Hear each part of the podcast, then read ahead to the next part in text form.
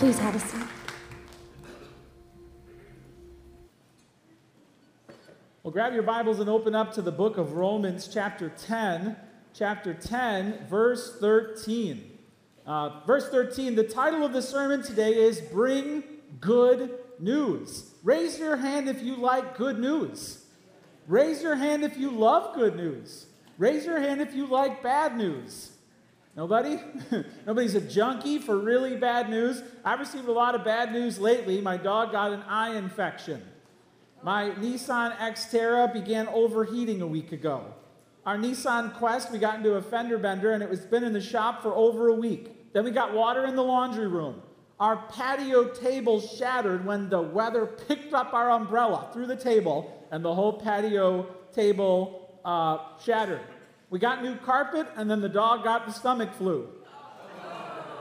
Yeah, isn't that the way it works? Bad news, texts, phone calls, um, new, and then my uh, air conditioner in my office, which is a wall-mounted unit, began pouring water on all of my books. Now, none of this is terrible news, but nobody wants to get this type of bad news. Am I right? We all love good news.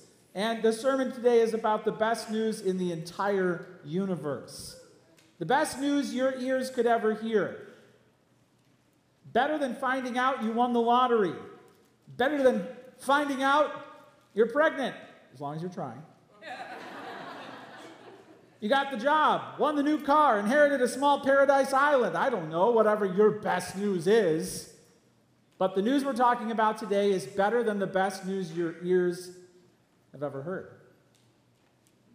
This is the best news you can share with anyone you know. Better than if you told them you were taking them to Hawaii and paying for the whole thing. Better than if you told them you were paying off their mortgage or giving them a pony. This news is better than the best news you could tell anyone in your life. And we're going to learn today what this news is and how God wants this news to get all around the world. Hey, listen, in a world full of bad news, God wants us to bring the best news ever to the ends of the earth. Let's pray. Father, we pray that you would help us to understand what is the best news? And what is our responsibility in bringing this news everywhere? Show us your heart, show us your love, and show us our calling. Show us, O Lord, as a church, what you intend for us to become. And we pray this in Jesus' name. Amen. Amen. Here we are in Romans chapter 10, and you're going to look down in verse 13. It says in verse 13, this is the last verse we covered last week. Everyone who calls on the name of the Lord will be saved. All who call was the title of last week's sermon. All who call. Everyone who calls on the name of the Lord will be saved. Uh, the, there are so many words in these verses that are important, but the word saved there is huge, and the word calls is big. You have to call on the name of the Lord to be saved. So, when it comes to bringing good news, the first thing you can write down in your bulletin is this Believe all must call on Jesus to be saved. Believe all must call on Jesus to be saved. This is a biblical reality, a biblical truth, and deep in the council chambers of your heart, I'm challenging you to conclude once and for all that others must call on Jesus to be saved. This sermon today highlights our evangelism pillar, which is sharing the good news of Jesus with boldness. We want to be a church that shares the good news of Jesus with boldness. And here, this verse, everyone who calls on the name of the Lord will be saved. Paul's quoting the Old Testament, Joel 2 31 to 32. And this includes a warning of wrath and a promise of salvation. We'll put that on the screen, but here's what it says The sun shall be turned to darkness, and the moon to blood before the great and awesome day of the Lord comes. And it shall come to pass that everyone who calls on the name of the Lord shall be saved. For in Mount Zion and in Jerusalem there shall be those who escape, as the Lord has said, and among the survivors shall be those whom the Lord calls. This is an Old Testament verse looking ahead to a time that hasn't happened yet, the end times, the tribulation. It sounds scary. Put that verse up there again. What does it say? The first part of it, it says, go back a slide. The sun shall be turned to darkness, the moon to blood. My goodness, this is terrifying. before the great and awesome day of the Lord comes. This is a this is a description of a period of wrath, and it's using the sky darkening as a, a, figure of God's wrath coming. Hey, we all know what that feels like the last few weeks in Chicago, the sky growing dark. Am I right? Oh my goodness, I was at the uh, Payless baseball fields yesterday because my son had a game, and it was warm, and I was wearing shorts and a shirt sitting in the bleachers, and suddenly the temperature dropped 15 degrees, and the winds picked up, and it began to pour. We were all huddling under this tiny little tree, and then the wind kept changing. So we were walking around this tree, and we, did, we got soaked head to toe. The skies turned dark. They finally, they wouldn't cancel the game because the coaches both have big egos, right? So the dugouts were yelling to each other, you quit, you forfeit, you quit, you forfeit. Nobody wanted to quit. And the rain was pouring. I got a picture here. Here's a picture of the rain coming down at PBO Fields yesterday. Now, here's what's hilarious. That guy there on the right is the pizza guy delivering pizza to the concession stand. Zoom in on that. Here's the pizza guy doing his job. I want to find him and thank him because that guy has earned my respect. well, listen, the skies grew dark, the winds picked up, and but hey, you've never seen anything like Joel 2 is talking about. The sun, the sun turns dark, the moon to blood, and the great and awesome day of the Lord comes. Hey, when you think about the judgments that have already come, pa- come to pass in Scripture, God flooding the world in Noah's day, God pounding Egypt with plagues, and the firstborn children being struck dead, Sodom and Gomorrah having a volcano basically turned upside down over them. Listen, you ain't seen nothing yet. The day of the Lord is coming. It's coming.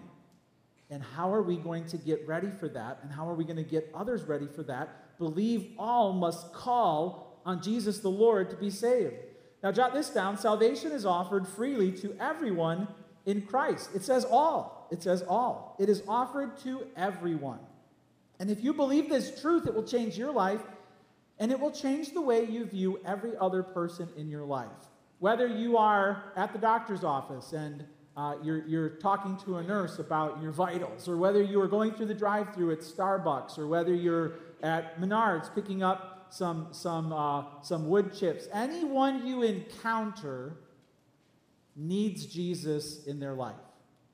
And when you see that, when you see this is a person made by God, this is a person made to know Jesus Christ, it changes the way you treat people.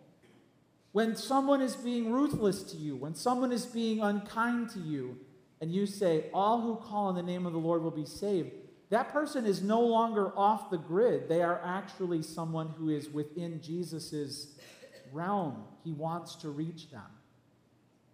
This is the only love, this love of Christ, that can transform our world. Understanding that Jesus is offering salvation to anyone and everyone in every nation, tribe, and tongue.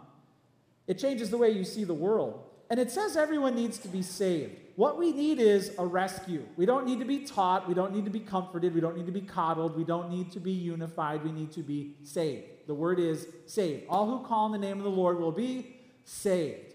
Uh, now, you and I would go out of our way to rescue our loved ones if they were in distress, correct? So my uh, daughter yelled last week, There's a bug in the bathroom! Bug in the bathroom. Big bug, big bug. Okay, I walked in. and I'm like, Didn't my kids age out of this yet? Apparently not. I'm the bug slayer. All right, so I walk into the bathroom and it was a big bug. Like, have you seen the previews for the new Godzilla movie? Bigger, bigger. And this bug and I, I mean, we went at it. And it, I mean, I had to, I was wielding a paper towel, right? But I, I got that bug. And, and then, like a good dad, what did I do with it? Chase the kids around the house with it, right? oh, they can run. They can run. I rescued my children from the giant bug. I read that in Clearwater, Florida, this past week, a, a homeowner woke up to noise in the kitchen. And check it out. Here's what they found in their kitchen. Yikes! Alligator crawled in uh, through, a, through a little window, broke its way in. We all get hungry in the middle of the night at times, right? And, and so, yikes! And they had to call animal control to get that thing out of there. You know, and, and who wouldn't help, right? If, a, if the poor older lady was just like not able to handle that problem herself with a paper towel. Uh, and Hey, if, if you could rescue someone from an animal attack or someone who is struggling to stay afloat in a pool or someone who is trying to get out of a burning building, wouldn't you? Wouldn't you? How much more should we rescue people from eternal conscious torment? Here's a picture of a guy who was driving by. Uh, he was a crane operator. He was driving past and he looked in this river and saw a woman who couldn't get out. She was drowning. And he just so happened to be uh, a crane driver. So he pulled up along the river and somehow he was able to, uh, him and somebody else, hoist himself over and rescue this person. And look, that's a portrait of what we do. That's what we do. And when you look around the world at people who don't know Christ yet, if you don't biblically agree that they are in eternal, eternal peril without Christ, if you, if, if the, I'm talking about at the deepest levels of your heart, You're not just saying, oh yeah, I agree with that, but seeing it, seeing it on the faces of everyone around you. If you don't agree that these people around me need to hear about Jesus, they need to be rescued, then you're walking past that woman. She'll be okay. We have to help people get saved. We're in the rescue business. Believe all must call on Jesus to be saved. Salvation is offered freely to everyone in Christ, everyone, and therefore everyone needs it. It's offered to everyone, and everyone needs it. Now, reading on, it says this in verse 14 How then will they call on him in whom they have not believed? And how are they to believe in him of whom they have never heard? And how are they to hear without someone preaching? And how are they to preach unless they are sent? As it is written, How beautiful are the feet of those who preach the good news. So, this is a series of um, questions that unpack how God is going to get this saving message to the ends of the earth. First question How then will they call on him in whom they have not believed? Jot this down. Number two, they must believe Jesus is Lord. Believe all must call on Jesus to be saved, and they must believe Jesus is Lord. So it's not enough to be around the Christian message your whole life, you have to believe it in your heart. It's not enough for you to be tied to an organization or to go through steps or to complete a class or to have some, some sash when you're a kid with all these Bible badges on it. You know, you actually have to believe it in the depth of your own soul to be saved. How, how you have to believe. They must believe, and believe what? Believe Jesus is Lord. Maybe you've been a religious person your whole life. Um, religious people don't go to heaven. Religious people don't go to heaven. Saved people go to heaven. When has Jesus saved you? When has all of the religious activity and all of the biblical understanding that you have heard driven you to your knees before a holy God and asked and, and driven you to say, Save me, Jesus. Save me. Do you have a story? If you had a minute, could you come up here after the service and share your story with me of how you got saved? Too many pe- people, when, when they're asked, How are you going to get to heaven? they say, Well, I've been a Christian my whole life. You've been around Christians your whole life. But when did you become a born again follower of the Lord Jesus Christ? That's the question. Do you have a story? You must believe that Jesus is Lord. God doesn't have any grandchildren. He only has children. Are you his child? And God's children, all of God's children but one, are adopted. Jesus is God's eternal child, the sinless Savior, the Son of God. Every other child has to be adopted into the family, which means God brings you in. When did that happen to you? When did that happen to you? Jot this down. This implies that Jesus came from heaven to save us. The one in whom we've believed is called the Lord, and he came as Savior.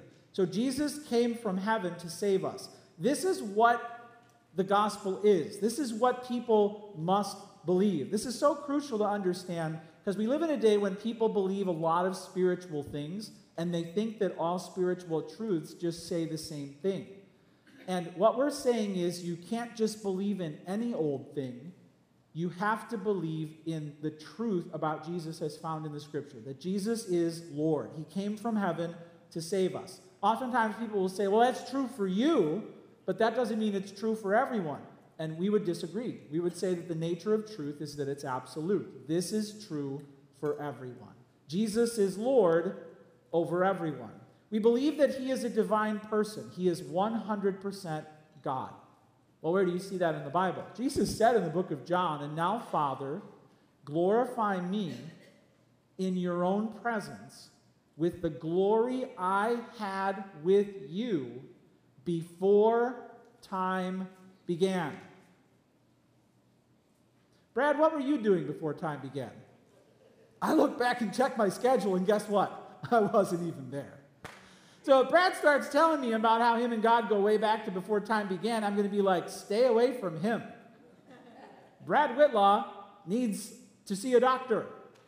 So let's face it, folks, Jesus did not claim to be just a real boy. He claimed to be 100% God. God the Son. And the Bible didn't make him God, and the Apostle Paul didn't make him God. Jesus claimed this for himself. Jesus came from heaven to save us. He was on a rescue mission. The Son of Man came to seek and save what was lost. He came to save us. Jot this down. He died for us and rose again. He died for us and rose again. This is the gospel message. How did he rescue us? He died for us and he rose again. Do we have a picture of the cross to put up there? Um, so, when it comes to the cross, you have seen this in movies, you have seen this scene uh, in jewelry. Uh, but what is happening here? What is happening here is in the middle, you see a being who transcends your greatest efforts to to comprehend everything. That being has always existed permanently. There has never been a time where that spiritual person started existing. He's eternal. And the Bible says he stepped down from heaven and took on flesh. Why would he do a thing like that? It's because we were stuck in our sin and we couldn't save ourselves. So 100% God, who enjoyed the paradise in the presence of the Father forever, stepped down and became 100% man. And he lived the perfect life, and they killed him for it. He told people that he was the Lord, as spoken of in the book of Daniel, and they accused him of blasphemy and nailed him to a cross. But there, at mankind's lowest point of rebellion, God showed his highest form of love. He was willing that his son would take our place and bear all of our sin on his shoulders. And there the wrath of God was poured out on the Son of God. And therefore, the final payment for your sin was made by a being who has authority in heaven to rescue you. This is what grace is. Your sins have merited you death. There is a residence in hell with your address and your name on it. Hell is your fault. Hell is my fault. We belong there. Jesus came to change that. God's love is expressed in his Son. And therefore, if you have the Son of God, you have the love of God. And if you refuse the Son of God, you refuse the love of God. Jesus died and he rose again on the third day and nobody believed it. None of us, the disciples were not sitting there in camp chairs with popcorn. This is going to be amazing. Those Roman soldiers have no idea what's about to happen. no one was there. Women were on their way to the tomb with perfume and flowers. Why?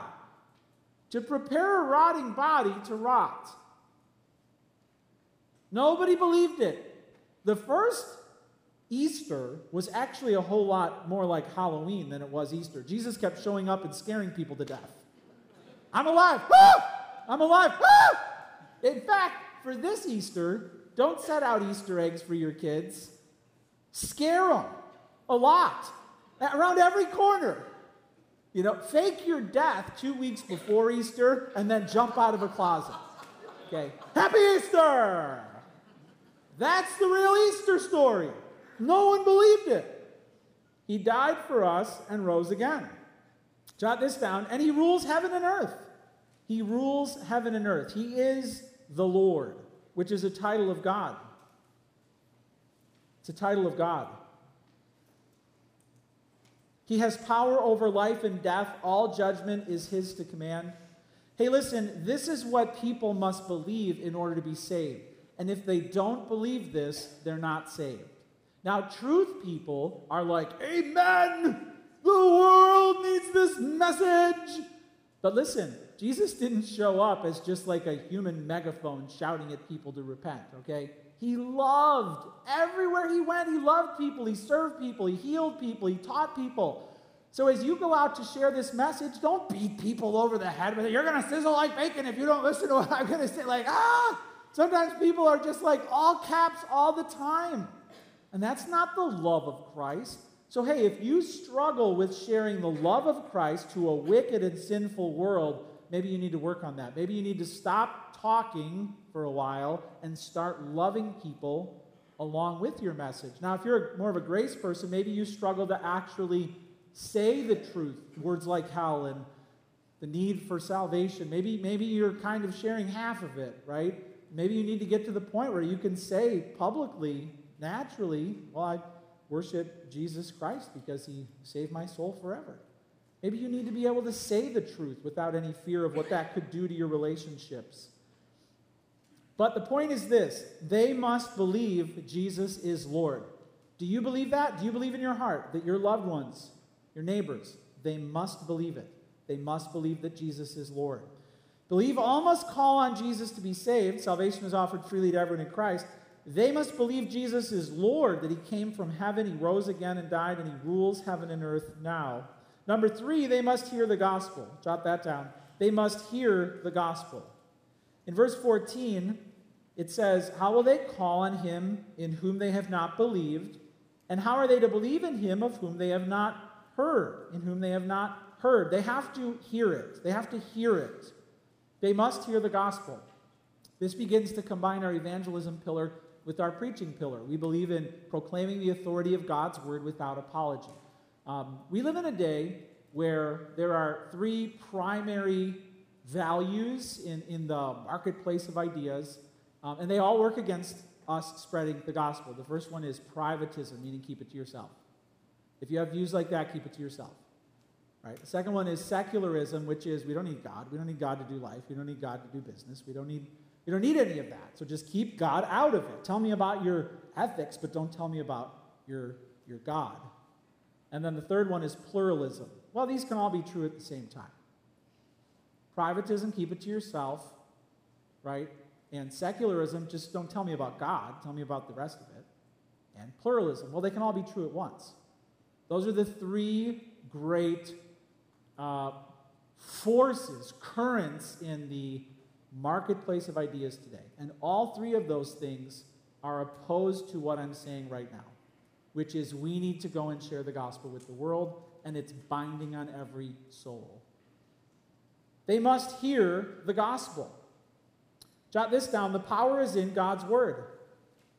Therefore, we must get God's word to them. There's no other way.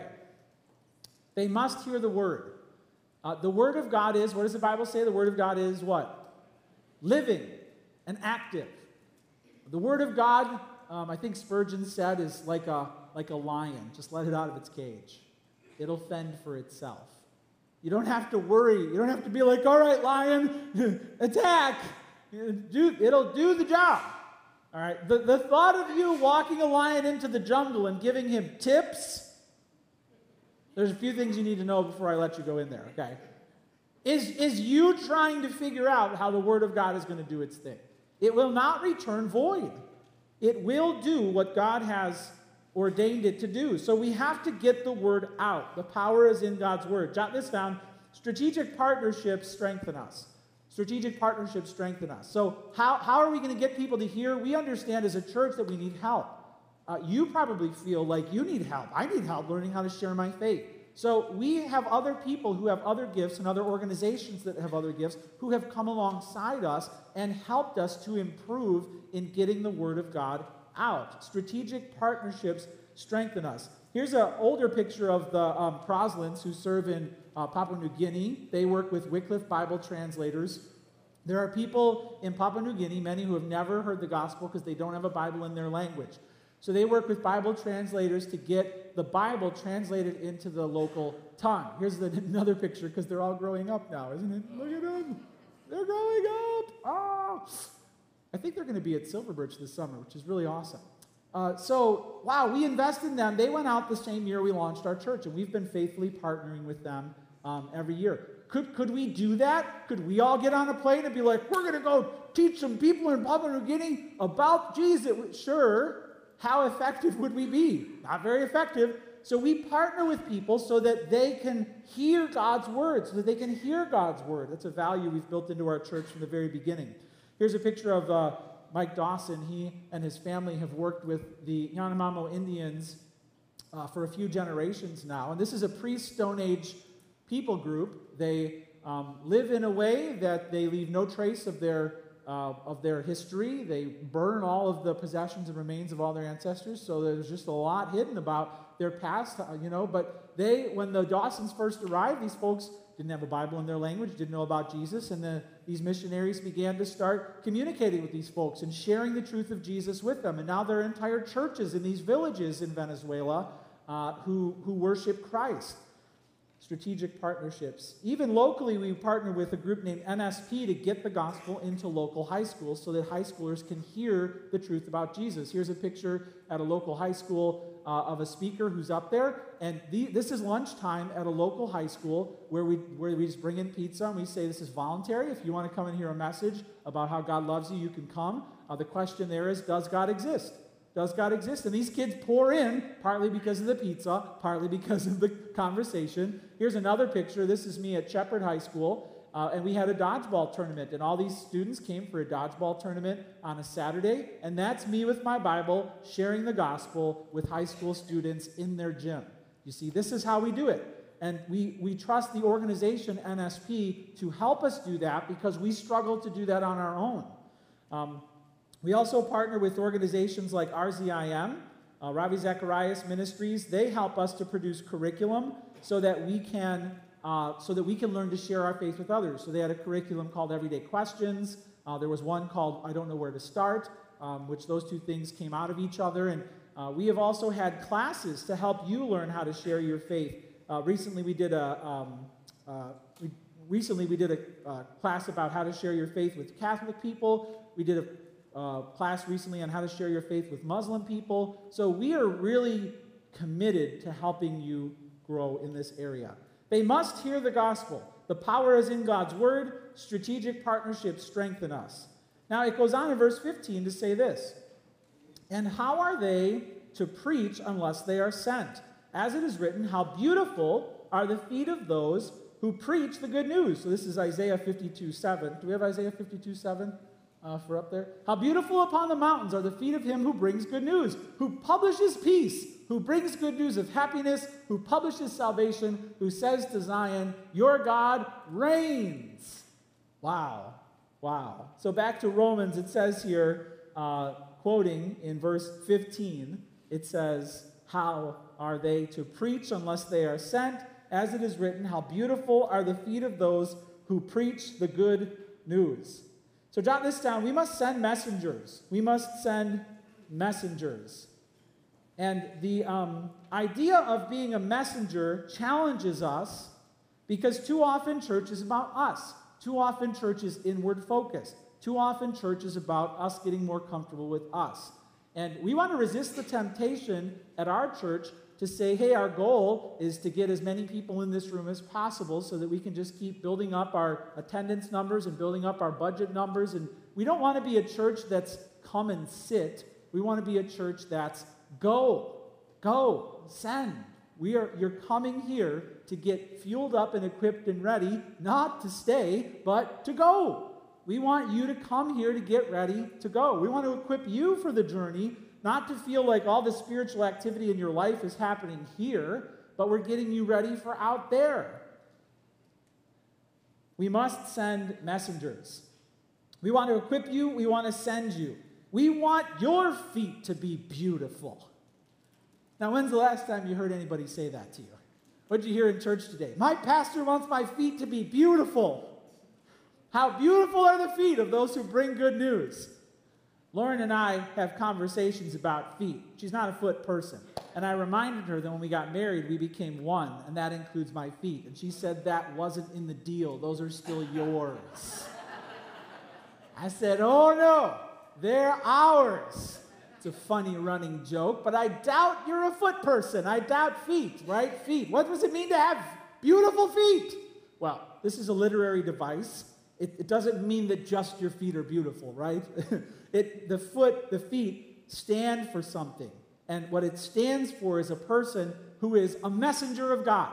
When you are a messenger of God, saying that that person has beautiful feet means the whole thing they're doing right now, their, their whole trajectory is beautiful. The feet stand for you on mission, right? And we want you to be on mission. Now, jot this down. All are sent as messengers, all. So that includes you. All are sent as messengers. You are a messenger and you are to go and make disciples. I love in Isaiah 6 8 where it says this. We'll put this on the screen. And I heard the voice of the Lord saying, Whom shall I send and who will go for us? Then I said, Here am I, send me. And let's not be Christians who are like, Send someone else. Send, send someone else to my aunt. Send someone else to my coworker. Lord, use someone else. I, I mean, that heart has been documented throughout the Bible. Jonah, right? I'd rather be swallowed by a whale than Moses. No, don't send me. You know, the, that, uh, that temptation to be like, Lord, send her is real, but God wants to send you. He wants to send you. All are sent as messengers. Jot this down. Some are sent as missionaries. Maybe God is calling you to a special work. God, God will call some. Uh, the Bible says not all should be teachers, right? God will call some to devote their life vocationally to missions or to ministry. And maybe God is laying that call on your heart. I remember when I was a brand new baby Christian sitting in the pews of this little old church in Melrose Park listening to the Bible, and there was more going on than just me hearing a sermon. There was always this internal dialogue, like, watch, watch how the preacher does that. Did you see how he did that? You could do that. I'm like, I can't, I can't do that. And there was this ongoing dialogue. I knew from very, very early on in my faith that there was, a, there was a conversation in my heart. You could do that. Maybe you could do that. Maybe you should do that. And I was talking back on the inside. I had no idea what God had planned for me, but I can tell you now, looking back, the conversation was always going on in my heart. I didn't, I didn't know where it was leading, but I know the conversation was there.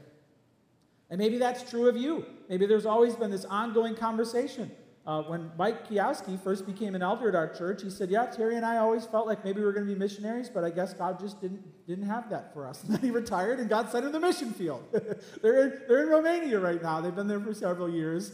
That conversation was happening for years, and maybe God is wrestling in your heart, uh, trying to get you to surrender to the call of ministry. And I would just say this: if God is wrestling in your heart to get you to surrender to the call of ministry, hell fights back. Satan will work double time to give you an alternative life plan. There will be a lot of temptation. And I would just challenge you to surrender to the call of ministry. Because if you run, God's got land whales. God's got land whales that will chase you down, Jonah.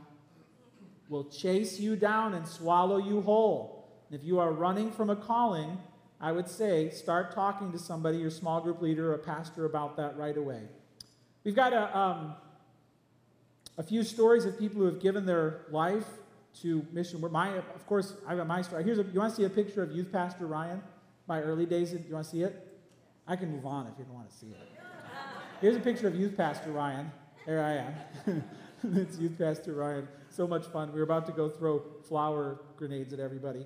Uh, we also sent Pastor Brandon out to plant a church in Rochester, uh, New York. We got a praise video from him. Check out this update. He filmed it this morning.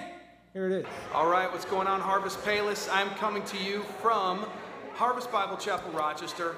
Comedy at the Carlson is filling up right now as worshipers are coming to gather to worship the name of Jesus Christ. And I just want to tell you that God is truly at work here. We actually have somebody here today that's interviewing for a position to come alongside of me as, a, uh, as another pastor on staff. Uh, our small groups are multiplying. People are coming to Christ. I just had an awesome awesome baptism conversation last week with a guy who came uh, and said to me that if, uh, before I came to Harvest, if I would have faced Christ, I would have been condemned for all of eternity. And I would have said, But look at all that I did in your name. And he would have said, Depart from me, I never knew you. And he says, Now, now I, I, I believe like I've never believed before, and we're going to baptize him in a couple of weeks, and he wants to go in full time ministry. It's awesome. So God is at work. Thank you so much for your prayers. We love you guys so much. Have an awesome service today. You are loved. Love that guy. That's so cool. Some are sent as missionaries. All are sent as messengers. Some are sent as missionaries. So, number one, believe all must call on Jesus to be saved. Number two, they must believe Jesus is Lord. Number three, they must hear the gospel. Number four, we must send messengers. And number five, God must manage the results. God must manage the results. It says in verse 15, How are they to preach unless they are sent? How are they to preach unless they are sent? How are they to hear without someone preaching? How are they to preach unless they are sent? As it is written, How beautiful are the feet of those who preach the good news, but they have not all obeyed the gospel. For Isaiah says in 53 1, Lord, who has believed what he has heard from us? Now, here's what's encouraging Isaiah is quoting the Messiah. Isaiah is quoting the Messiah. So he's quoting Jesus before Jesus lived. What is the heart of Jesus going to say? All have not believed our message. So listen, if Jesus couldn't convince some pe- people, you're not going to be able to convince some people, all right? You could have, sometimes people are like, oh, I just wish you were there with me to talk. And I'm like, I, I only have so much information too. But listen, God can use you. You don't have to be anybody else. God can use you as you are to share this message. Even if Jesus was next to you, they might be like, yeah, I'm going to need some time. Eh, I'm not convinced yet. You could be like, this is Jesus. Yeah. Jesus said, if they don't believe Moses and the prophets, even if someone comes back from the dead, they won't be convinced. You could reenact. You could reenact Easter for them. Watch. Oh. And they'd be like, eh. eh. So don't get down on yourself, but let me give you three closing things that you can pray for people in your life. Three closing things you can pray for people in your life who are not saved. Jot this down. First, God soften their heart. God soften their heart. If their heart won't grow soft, they won't listen to you. If they're angry or apathetic, eh, they won't listen. So, God, do whatever it takes to soften their heart. Next, God, open their mind. Open their mind. There has to be an intelligible conversation where they understand the facts of the Bible, the truth of Jesus, and, and, and they actually get it. The light bulb has to go on, and they have to say, oh, so it's not by works. Oh, so that's who Jesus is. Oh, so pray, God, open their mind. Pray, God, give, give me great spiritual conversations with this person. Pray that God would open their mind, and then pray, God, break their will. Break their will. And the will can hold out eternally. They can know it, their heart can be open to it. I was talking to a young man several years ago, and I said, if you, if you died today, do you think you'd go to heaven? He said, I absolutely know that I would go to hell. I'm like, well, what are you waiting for? And he's like, well, my mom would be really upset. And I'm like, let's work through that. Because your mom's going to be a lot more upset if you don't go to heaven. He knew his mind was there, his heart was there, but the will was not there. I want to give you a chance to pray for the lost loved ones in your life right now. We'll have a, a moment of prayer as the worship team comes up here. Just bow your head, close your, your eyes. And right now, I would like you to do two things. First of all, pray for your lost loved ones. Pray for your lost loved ones. Pray for God to open their, soften their heart, open their mind break their will, you can, you can pray for that. Pray for them by name. And then I want you to also do this pray and ask yourself, Am I saved? The Bible says, Test yourself and see if you're in the Lord. And if you're not saved, I want you to ask Jesus to save you. Go ahead and take a minute right now and pray for loved ones in your life and maybe even pray for your own soul. Go ahead and do that right now, and then we'll sing a last song.